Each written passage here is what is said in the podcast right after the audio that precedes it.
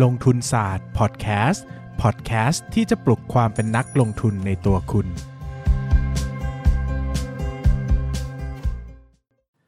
สวัสดีครับ ยินดีต้อนรับเข้าสู่รายการลงทุนศาสตร์พอดแคสต์รายการที่จะชวนทุกคนมาพัฒนาความรู้ด้านการเงินและการลงทุนไปด้วยกัน ช่วงสัปดาห์นี้นะครับ คงไม่มีข่าวไหนดังไปกว่าข่าวของการควบรวมบริษัทระหว่าง True กับ d t แทนะครับ ซึ่งก่อนหน้านี้เนี่ยนะครับก็มีการมีข่าวลือออกมาก่อนล่วงหน้านะครับ แต่ก็ยังไม่ได้เป็นทางการนักกันนะครับ จนกระทั่งบริษัททั้งสองบริษัทก็คือ True แล้วก็ d t แทเนี่ยได้ออกมาประกาศอย่างเป็นทางการผ่านตลาดหลักทรัพย์แห่งประเทศไทยนะครับ ว่าตัวของบริษัทเองเนี่ยนะครับมีนโยบายนะครับ แล้วก็ประกาศออกมาอย่างชัดเจนว่าจะทำการควบรวมบริษัทจริง ๆ นะครับ สังเกตนะครับว่าเป็นการควบรวมนะครับ วันนี้เนี่ยผมก็จะมาเล่าเกี่ยวกับดีลเนี้ยคร่าวๆนะครับ เพื่อที่ใครสนใจนะครับ จะได้ทำความเข้าใจได้ว่ามันเกิดอะไรขึ้นนะครับ แล้วก็จะได้เผื่อใครจะหาโอกาสทำกำไรจากบริษัทนะครับ จากหุ้นในช่วงเวลาแบบนี้ก็สามารถทำได้นะครับ ก่อนอื่นต้องแจ้งให้ทราบก่อนนะครับว่า สิ่งที่กำลังจะเกิดขึ้นเนี่ยนะครับไม่ใช่ว่า True เนี่ยจะไปซื้อหุ้นของ d t แทนะครับหรือว่า d t แทเนี่ยจะมาซื้อหุ้นของ True นะครับหมายถึงว่าไม่มีบริษัทใดบริษัทหนึ่งเป็นผู้ถือหุ้นใหญ่ ซึ่งกันและกันหมายถึงว่าในในในรูปแบบบริษัทแม่บริษัทลูกนะครับแต่จะเกิดกรณีที่ 2 บริษัทเนี่ยจะควบรวมเป็นกิจการเดียวนะครับก็คือการควบรวมกิจการเลยนะครับคล้ายๆ BMCL ควบรวมกับ BECL นะครับก็จะเป็น True เนี่ยควบรวมกับ d t แทนะครับกลายเป็น 1 บริษัทใหม่นะครับคราวนี้เนี่ยนะครับสิ่งที่เขาประกาศออกมานะครับ อย่างแรกก็คือว่าเขาได้มีการศึกษาเบื้องต้นนะครับ หมายถึงว่าทำการตรวจสอบกิจการกันเรียบร้อยแล้วนะครับ แล้วเป็นที่พึงพอใจแล้วว่า โอเค เราจะดำเนินการตัดสินใจนะครับ valuation ทำทุกอย่างออกมาแล้วว่าจะมีการควบรวมกิจการจริงนะครับ ขั้นตอนต่อไปเนี่ยนะครับก็ต้องเป็นขั้นตอนของการอนุมัติ นะครับให้ผู้ถือหุ้นเก่าเนี่ยนะครับของทั้ง 2 บริษัทเนี่ย ตัดสินใจนะครับลงมติในการจะยอมให้ควบรวมบริษัทนะครับแล้วหลังจากนั้นเนี่ยก็ยื่นทำเงื่อนไขตามกฎหมายต่อไปนะครับ ซึ่งในเรื่องของการอนุมัติจากผู้ถือหุ้นเนี่ยคิดว่าไม่น่าจะเป็นปัญหานะครับ เพราะว่าทั้ง 2 บริษัทเองเนี่ยนะครับเวลาเกิดกรณีแบบนี้เนี่ยมันมาจากความคิดของผู้ถือหุ้นใหญ่อยู่แล้วแหละนะครับ ซึ่งแน่นอนว่าผู้ถือหุ้นใหญ่เนี่ยเมื่อคิดเป็นปริมาณเสียงในบริษัทเนี่ยก็มีจำนวนมากพอที่จะน่าจะทำให้ดีลนี้เกิดขึ้นได้อยู่แล้วนะครับ ส่วนเรื่องของกฎหมายเนี่ยก็คงต้องไปลองดูกันนะครับเพราะว่าจริงๆเนี่ยหลังจากควบรวมกิจการแล้วเนี่ยนะครับก็จะเหลือเพียง 2 กิจการเท่านั้นนะครับก็คือ AS กับ True d t แทนะครับที่เป็นผู้ควบรวมใหม่นะครับแล้วก็จะมีกิจการเล็กๆ ก็คือ CAT นะครับของเป็นผมไม่มั่นใจว่าเป็นรัฐบาลหรือรัฐวิสาหกิจนะครับ แต่ก็จะเหลือผู้แข่งขันในตลาดนี้น้อยลงนะครับ คาดกันว่านะครับหลังจาก True ควบรวมกับ d t แทแล้วเนี่ย ก็จะขึ้นเป็นเบอร์หนึ่งใน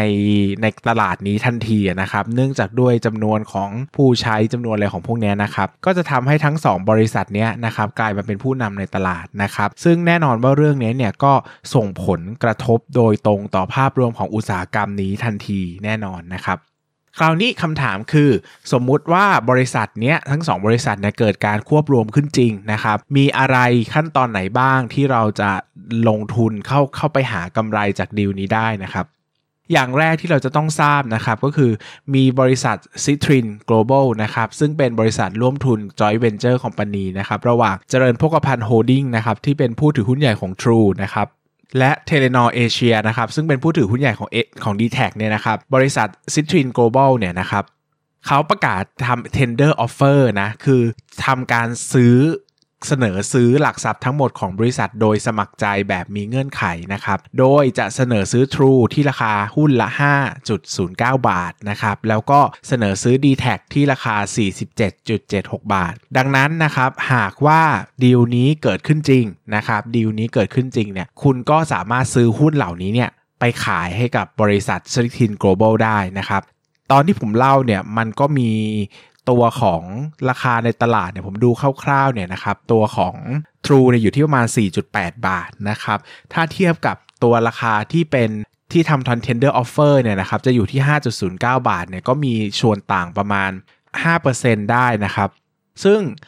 คำถามว่าอ้าวแล้วทำไมตลาดก็รู้นี่ว่าจะทำ tender offer ที่ราคาเท่านี้นะครับทำไมราคาไม่วิ่งไปที่ 5.09 บาทเลยแหละนะครับคำตอบก็คือ1นะครับมันก็มีความเสี่ยงที่ จะไม่ได้ tender offer หมายถึงว่ามันมีความเสี่ยงที่ดีลนี้จะไม่เกิดนะครับจากอะไรบ้างนะครับจากเรื่องของผู้ถือหุ้นเดิมนะครับแล้วก็จากกฎหมายนะครับดังนั้นเนี่ยในโดยโดยทั่วๆไปนะครับผู้ที่เขาซื้อที่จะมารอขาย tender offer เนี่ยเขาก็จะต้องมีส่วนเผื่อของความเสี่ยงตรงนี้ด้วยนะครับซึ่ง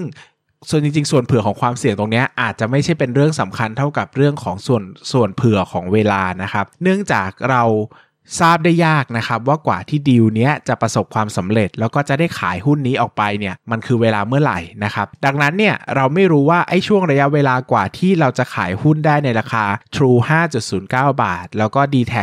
47.76 บาทเนี่ยเป็นเมื่อไหร่ ดังนั้นเนี่ยมันอาจจะต้องใช้เวลานานนะครับนานเช่น เราไม่รู้เลยว่ามันกี่เดือนสมมุตินะ อันนี้เป็นตัวเลขสมมุตินะครับ ถ้า ดีลมันยืดเยื้อไปเรื่อยๆนะครับแล้วต้องใช้เวลาเป็นปีนะครับกว่าจะได้ tender offer เนี่ยเราก็อาจจะค้นพบว่าเราเสียเวลา 1 ปีเพื่อได้ผลตอบแทน 5%เออบางคนเขาอาจจะรู้สึกว่านี่ไม่ใช่ผลตอบแทนที่ดีพอจะซื้อก็ได้นะครับแต่บางคนอาจจะรู้สึกว่าเฮ้ยดีลนี้อาจจะจบภายใน 3 เดือนก็ได้เขาคิดว่าเฮ้ยผลตอบแทน 5%เนี่ยน่าจะเป็นผลตอบแทนที่ดีพอต่อระยะเวลานี้นะครับนั่นก็แปลว่า ก็สามารถลงทุนได้เหมือนกันนะครับ ก็อันนี้ก็แล้วแต่คนว่าส่วนต่างที่เหลือจากราคาตลาดไปจนถึงราคา tender offer เนี่ยเมื่อเทียบกับเวลาที่จะได้ขาย tender offer เนี่ยมันคุ้มค่าที่จะซื้อไหมนะครับผลตอบแทนมันคุ้มค่ากับเวลาที่อยู่หรือเปล่านะครับ จริงๆ tender offer เนี่ยค่อนข้างแน่นอนว่าจะได้ขายแน่ ๆนะครับ แต่ก็ขึ้นอยู่กับเวลาด้วยนะครับ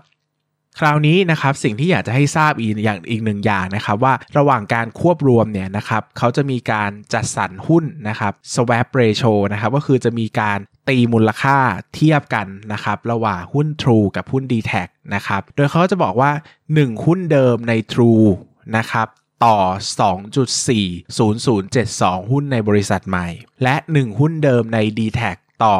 24.53775 หุ้นในบริษัทใหม่ โดยหุ้นบริษัทใหม่เนี่ยนะครับจะเป็นหุ้นที่เกิดภายหลังควบรวมบริษัทนะครับ และจะเป็นหุ้นที่มีการออกและจำหน่ายแล้วทั้งหมดเนี่ยจำนวนนะครับ138,208ล้านนะครับ43,204 หุ้น นะครับ โดยมีมูลค่าที่ตราไว้หรือราคาพาเนี่ยอยู่ที่ 1 บาทนะครับ ถามว่าไอ้ตัวเลข 1 ต่อ 2.40072 กับ 1 ต่อ 24.53775 มีประโยชน์อะไรนะครับ ขั้นตอนนี้เนี่ยเขาเรียกว่าการทำ arbitrage นะครับ สมมติว่าคุณซื้อ True ไว้ตอนนี้เนี่ยมันจะมีอัตราส่วนเทียบกับ d t แทแล้วนะครับ มันจะมีอัตราส่วนเทียบกับ d t แทแล้วนะครับ สมมติคุณซื้อ True ไว้คุณบอกว่าคุณอยากจะได้หุ้นในบริษัทใหม่ อันนี้ต้องเป็นกรณีที่ถือเพื่อจะไปรอถือหุ้นในบริษัทใหม่นะครับ แปลว่าการถือ True กับ d t แทตอนนี้เนี่ยมีค่าเท่ากันต้องคิดอย่างนี้ก่อนนะ เพราะว่าไม่ว่าจะเป็น True หรือ d t แทเนี่ยมันจะกลายมาเป็นหุ้นบริษัทใหม่เหมือนกันนะครับไม่ว่าจะเป็น True หรือ d t แทนะครับดังนั้นเนี่ยเราจะต้องดูว่าระหว่าง True กับ d t แทเนี่ยอันไหนมีราคาถูกกว่ากัน เทียบกับบริษัทใหม่นะครับอะคำถามง่ายๆว่าแล้ว เราจะเทียบยังไงนะครับ วิธีการง่าย ๆเลยนะครับ ก็เอาตัวของเอาอัตราส่วนเนี้ยมาคิดเทียบกันนะครับว่าสมมตินะครับซื้อหุ้นใหม่ 1 หุ้นนะครับ จะได้หุ้น True กี่หุ้นนะครับ แล้วตีเป็นราคากี่บาทนะครับ หรือว่าซื้อหุ้น d t แท ใหม่ ซื้อหุ้นใหม่หนึ่งหุ้นจะได้ d t แทกี่หุ้นนะครับ ตีเป็นราคากี่บาทนะครับ อันนี้เนี่ยอยากจะให้ไปลองใช้คณิตศาสตร์คำนวณเป็นสัดส่วนระหว่าง True กับ d t แทเอาเองนะครับ ถ้าใครคำนวณได้เนี่ยเราจะเห็นอัตราส่วนในการทำ arbitrage เช่น เราจะสามารถเทียบได้เลยว่าราคา True ที่ 4.8 บาทเนี่ยเท่ากับราคา d t แทที่กี่บาท แล้วตอนนี้อันไหนมันถูกกว่ากันนะครับถ้าอันไหนมันถูกกว่าเนี่ยเราก็ขายอันที่แพงไปซื้ออันที่ถูก เนาะสมมุติว่าเราคำนวณแล้วว่าตอนนี้ True ถูกกว่า d t แทนะครับเรามี d t แทอยู่เราก็ขาย d t แทไปซื้อ True นะครับส่วนต่างที่เหลือเนี่ยก็เก็บเป็นเงินสดไว้ แต่ถ้าเราคำนวณว่า True ถูกกว่า แล้วเราตอนนี้เราถือ True อยู่เราก็อยู่เฉยๆ ไม่ต้องขายนะครับอันนี้คือการทำ arbitrage นะครับเขาเรียกว่าการเก็งกำไรโดยปราศจากความเสี่ยงเนะแต่จริงๆความเสี่ยงมันไม่ได้ปราศจากหรอกมันน้อยมากกว่านะครับซึ่งเราจะทำแบบนี้ได้เนี่ยเราจะต้องซื้อหุ้น เพื่อตั้งใจจะถือนะนะครับไม่ใช่ว่าจะเข้ามาเก่งกำไรเฉยๆนะครับว่าสมมติเราเห็น True ต่ำกว่า d t แทเราอาจจะรีบเข้ามาซื้อ True แต่ราคา True ตกต่อแบบนี้เราก็ขาดทุนเข้าใจไหมครับ แต่ถ้าเราจะถือดีเราจะถือตัว True กับ d t แทอยู่แล้วเนี่ยถ้าเราเปลี่ยนไปเปลี่ยนมาเนี่ยจำนวนหุ้นมันก็เท่าเดิม เพราะว่าตัวราคาจะขึ้นจะลงเนี่ยมันมันก็ไม่มีผลแล้วเพราะว่าเราสนใจแค่จำนวนหุ้นเนอะยังไงเราก็จะถือหุ้นนี้ต่อนะครับ ดังนั้นนะใครก็ตามที่สนใจจะรอนะครับการควบรวมของสองบริษัทนี้คือตั้งใจจะถือหุ้นในบริษัทใหม่บริษัทนี้นะครับสิ่งที่ทำได้เลยก็คือการทำการ arbitrage นะครับก็ให้เป็นการบ้านว่าลองไปเปรียบเทียบดูซิว่าตัว True เนี่ยไอ้สจุด 40072 กับ d t แท24.5375เนี่ยมันเป็นอัตราส่วนซึ่งกันและกันเท่าไหร่ แล้วมันคิดราคาเปรียบเทียบกันยังไงนะครับหาตัวที่ถูกนะครับขายตัวที่แพงมาซื้อตัวที่ถูก ราคากระดานมันก็จะวิ่งวิ่งวิ่งตลอดใช่ไหมครับช่วงไหนที่ตัวไหนแพงก็ขายตัวแพงมาซื้อตัวถูก แต่ถ้าถือตัวถูกอยู่แล้วก็ถือต่อไปนะครับสำหรับบางคนที่อาจจะ รอปันผลนะ ก็คาดกันว่าจะมีปันผลจากบริษัทด้วยนะครับ เพราะว่ารอบสุดท้ายในการคำนวณตัวของออขอผู้ถือหุ้นเนี่ยเขาอาจจะมีการจ่ายปันผลนะครับ ก็ต้องคิดรวมปันผลด้วย ซึ่งอย่างตัว d t แทเนี่ยน่าจะมีปันผลนะ ถ้าเดาไม่ผิดนะครับ ก็ลองไปดูงบการเงินนิดนึงนะครับ ดูกำไรสะสมว่าเขาอาจจะมีปันผลรอบสุดท้ายก่อนไหม ซึ่งตรงนี้ก็มีผลในการทำ arbitrage ด้วยนะครับ ใครที่สนใจนะครับก็สามารถนำหลักตรงนี้เนี่ยไปใช้ได้นะครับ ไปคำนวณให้ได้ว่าอัตราส่วนมันเท่าไหร่นะครับแล้วก็เปลี่ยนตัวสลับไปสลับมา ซึ่งผมเนี่ยทำอย่างเงี้ยกับ BMCL กับ BECL เนอะตอนนั้นตั้งใจจะถือบริษัทใหม่นะครับ ก็ทำกำไรมาได้หลายแสนบาทเลยนะครับ แล้วก็ไม่ได้มีความเสี่ยงอะไรด้วยเนาะพอเข้า พอถูก SP ไปเนี่ยนะครับ หยุดหยุดหยุดทำการซื้อขายไปแล้วกลับมาขายใหม่เนี่ยก็ค้นพบว่าโอ้โหหุ้นก็ขึ้นมา 1 เด้งนะครับหุ้นมันขึ้นมา 2 เด้งสิเออหุ้นมันขึ้นมา 2 เด้งนะครับดังนั้นเนี่ยก็เป็นช่วงเวลาการลงทุนที่ได้ผลตอบแทนดีมากๆนะครับใครสนใจนะครับก็ลองไปคำนวณดูนะครับคิดว่าน่าจะได้ประโยชน์เพราะว่าก็จะเป็นการทำ arbitrage เหมือนกัน แต่ถ้าใครนะอยากจะเอาง่ายๆทำ tender offer ก็ลองดูแล้วกันครับว่าราคาตลาดเทียบกับราคา tender offer เนี่ยเราคิดว่ามันคุ้มค่ากับเวลาที่จะรอไหมอันนี้ก็ต้องไปประมาณนิดนึงนะครับผมแนะนำว่าให้ลองไปดูดีลของ BMCL กับ BECL เนะว่ามันใช้เวลานานแค่ไหนหลังจากประกาศตัวเลข tender ออกมาตัวเลขอัตราส่วนออกมาแล้วเขาใช้เวลานานไหมกว่าจะควบรวมกิจการสำเร็จนะครับซึ่งโหตอนนั้นก็นานอยู่พอสมควรนะครับสำหรับวันนี้ก็ขอบคุณทุกคนมากครับ ใครจะไปทำ arbitrage ก็ลองทำดูเนาะแต่ใครฟังแล้วงงนะครับคุณก็อาจจะไม่เหมาะกับการทำกำไรแบบนี้เท่าไหร่นะครับก็ลองหาวิธีที่เหมาะสมกับตัวเองดูนะครับวันนี้มาเล่าเป็นความรู้สนุกๆเฉยๆนะครับสำหรับวันนี้ขอบคุณมากครับ สวัสดีครับ